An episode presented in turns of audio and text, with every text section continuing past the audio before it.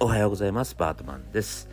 えー、ギタリストやらせてもらってまして、えー、ギタリストのためのオンラインサロン駆け込みギターラボというのも運営しております、えー、説明欄の方からぜひチェックしてみてください。今日はですね、えー、とある本から、えー、学んだ、えー、自己肯定感の上げ方ってこうなんじゃないっていうお話をしたいなと思います。えー、さて今日はですね、実はその、えー、公開日の前日に収録、朝収録しております。というわけでですね、昨日、えー、ライブやってきました。久しぶりのライブですね。はい。えー、いろんな想定が来ることも、いろいろありました。でもね、面白かったですね。はい。やっぱりあの、緊張感がたまらないですね。それでですね、このスターウェフにいつもコメントくださコメントくださってるですね、イーグルサムさんという方がですね、わざわざ来てくださったんですよ。ありがとうございます。もう、スター F からなんかこう、縁が繋がっていくなんて、こんなに幸せなことはないですよね。なんせフォロワーまだ30人いかないぐらいでしょ、今。僕のところ。28人とかじゃなかったかな。そう、その中からですね、来ていただけるなんてもう非常にもう感謝でしかない。はい、ありがとうございました。あの、嬉しかったですね。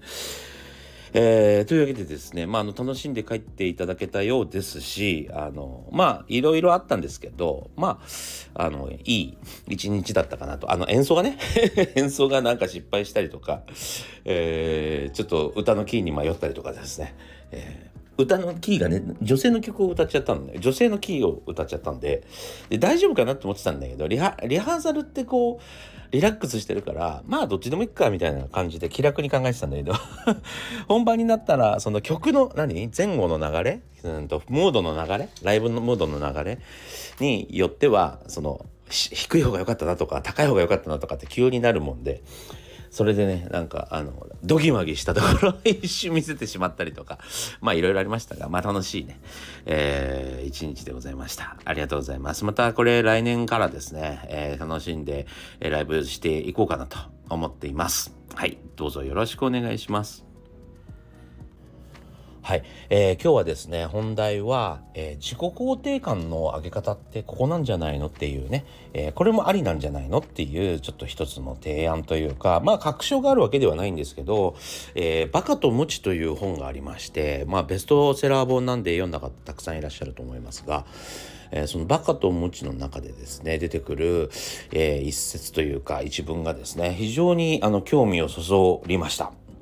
で、えー、どういうことかというと人っていうのは基本的に自分のことを、間違ってない正しい正解だって思ってるという、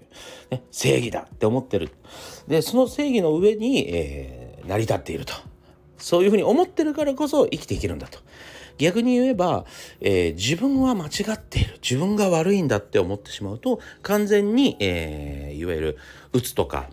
えー、そういう症状が出るよということだったんですね。で、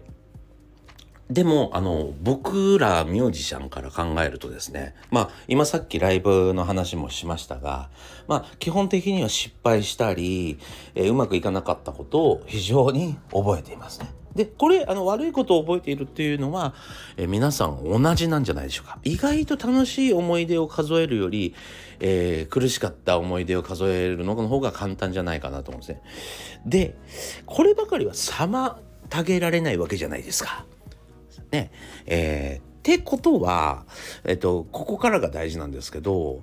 自分の悪いところを、えー、しっかりと認識して、即改善することなんじゃないかなと。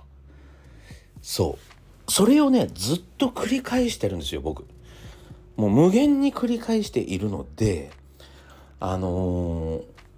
なんかね、こう、楽観的に思われたり、えー、強いねっていうふうに言われたり、そのメンタルがね、強いねって言われてるんですけど、そうじゃなくて、全然メンタルは弱いんですね。ビクビクビクビクして生きてる。図体はでかいのに、めちゃくちゃビクビクビクビクしてですね、もうあの、さってこう、草陰に隠れられる準備はもういつもしてるんですね。でも、あの、改善はし続けてるんですよ。例えばあの昨日とかでもですね、えー、ちょっと新たに取り入れたあのオーバーオールを着るっていうですねワーカースタイルというファッションをあの始めました。始めましたっていうのこういうの わかんないけど、俺的には始めましたなんですよ。えー、ちゃんとあのスタイリストさんについてもらって、えー、そういうふうに服を買ってきてですね、えっと、ちょっとスタイルを変えたわけですね。で、あの人があなたはこっちの方がいいんじゃないっていうふうに提案してもらうものはどんどんどんどん吸収していく。要は僕的に問題抱えてたんですよ。どんなファッションをしたらいいのかがわからないということでですね。もともとなんかこういろんな服が似合う、えー、スタイルをしてないんですね。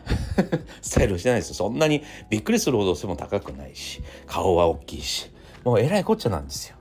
でも改善してる。どんどんどんどん改善してるんですね。その改善をしてっていること自体に非常に自信があるんじゃないかなって僕は思います。そうあのか自分の中での確証っていうのはえ自分が努力したことだけですから努力してないところを突っ込まれると辛いわけじゃないですか。で努力をしているとその何て言うの？自分はあなんだろうなイケメンだみたいなそういうその持って生まれたものに対してのうんなんていうの？その自信っていうんじゃなくて努力をしてきたっていう自信がずっとつくのでそれが一番いいかもしれませんね。鬱になる気配がございません。でもねあの実は一回鬱になりかけたことがあるんですよ。そうでもあのその時はですねあのやっぱりこの努力のしようがない部分をっていうかその逆にその相手がこじらせてる人が、えー、攻めてきたわけですねやたらと。それで、まあ、同業者だったので僕も自分の、えー、仕事に対してはしっかり、えー、対応しなければいけない向き合わないといけないと思いすぎて、えー、相手がちょっとこじらせてたんだけどあそのこじらせてる言葉につられてしまった時が一瞬あってその時もかからなかったです結局。かからなかったっていうかその後ですねえっと運動を始めることによって改善しました。そう、えー、要は体を使ってですね自己肯定感を上げていけばいいんじゃないかということで運動することによって改善したんです。っていうのと同じで、まあ、努力を続けていると、うん、ていうか改善はしていると、えできる限りの改善と努力はしているという自信があれば、まあ、これ以上は仕方がないよねって思えるというかね、そう、自分にそういう意味での、うん、やらしくないぐらいの自信がつくかなと思います。はい。なんか 同じようなことを何回も言ってるような感じがしますね。えー、ちょっとまとまってなくてすいません。でも、えー、そこがすごく大事かもなぁなんて、えー、思いました。えー、そのね、バカとムチ、えー、ぜひね、バカとムチという本なんですけど、あめちゃくちゃ面白いんで、あの一度見てみていただけたらいいんじゃないかなと、全然おすすめしますね。なんかね、あの良かったですよ。なんか良かったですよ。えっと、ネタバレっていうか読む意味がなくなっちゃうから、今内容言おうかと思ったけど、やめました。はい。ぜひ見てみてください。それでは、あの、ご視聴ありがとうございました。えー、今日も良い一日をお過ごしください。では、また次回お会いしましょう。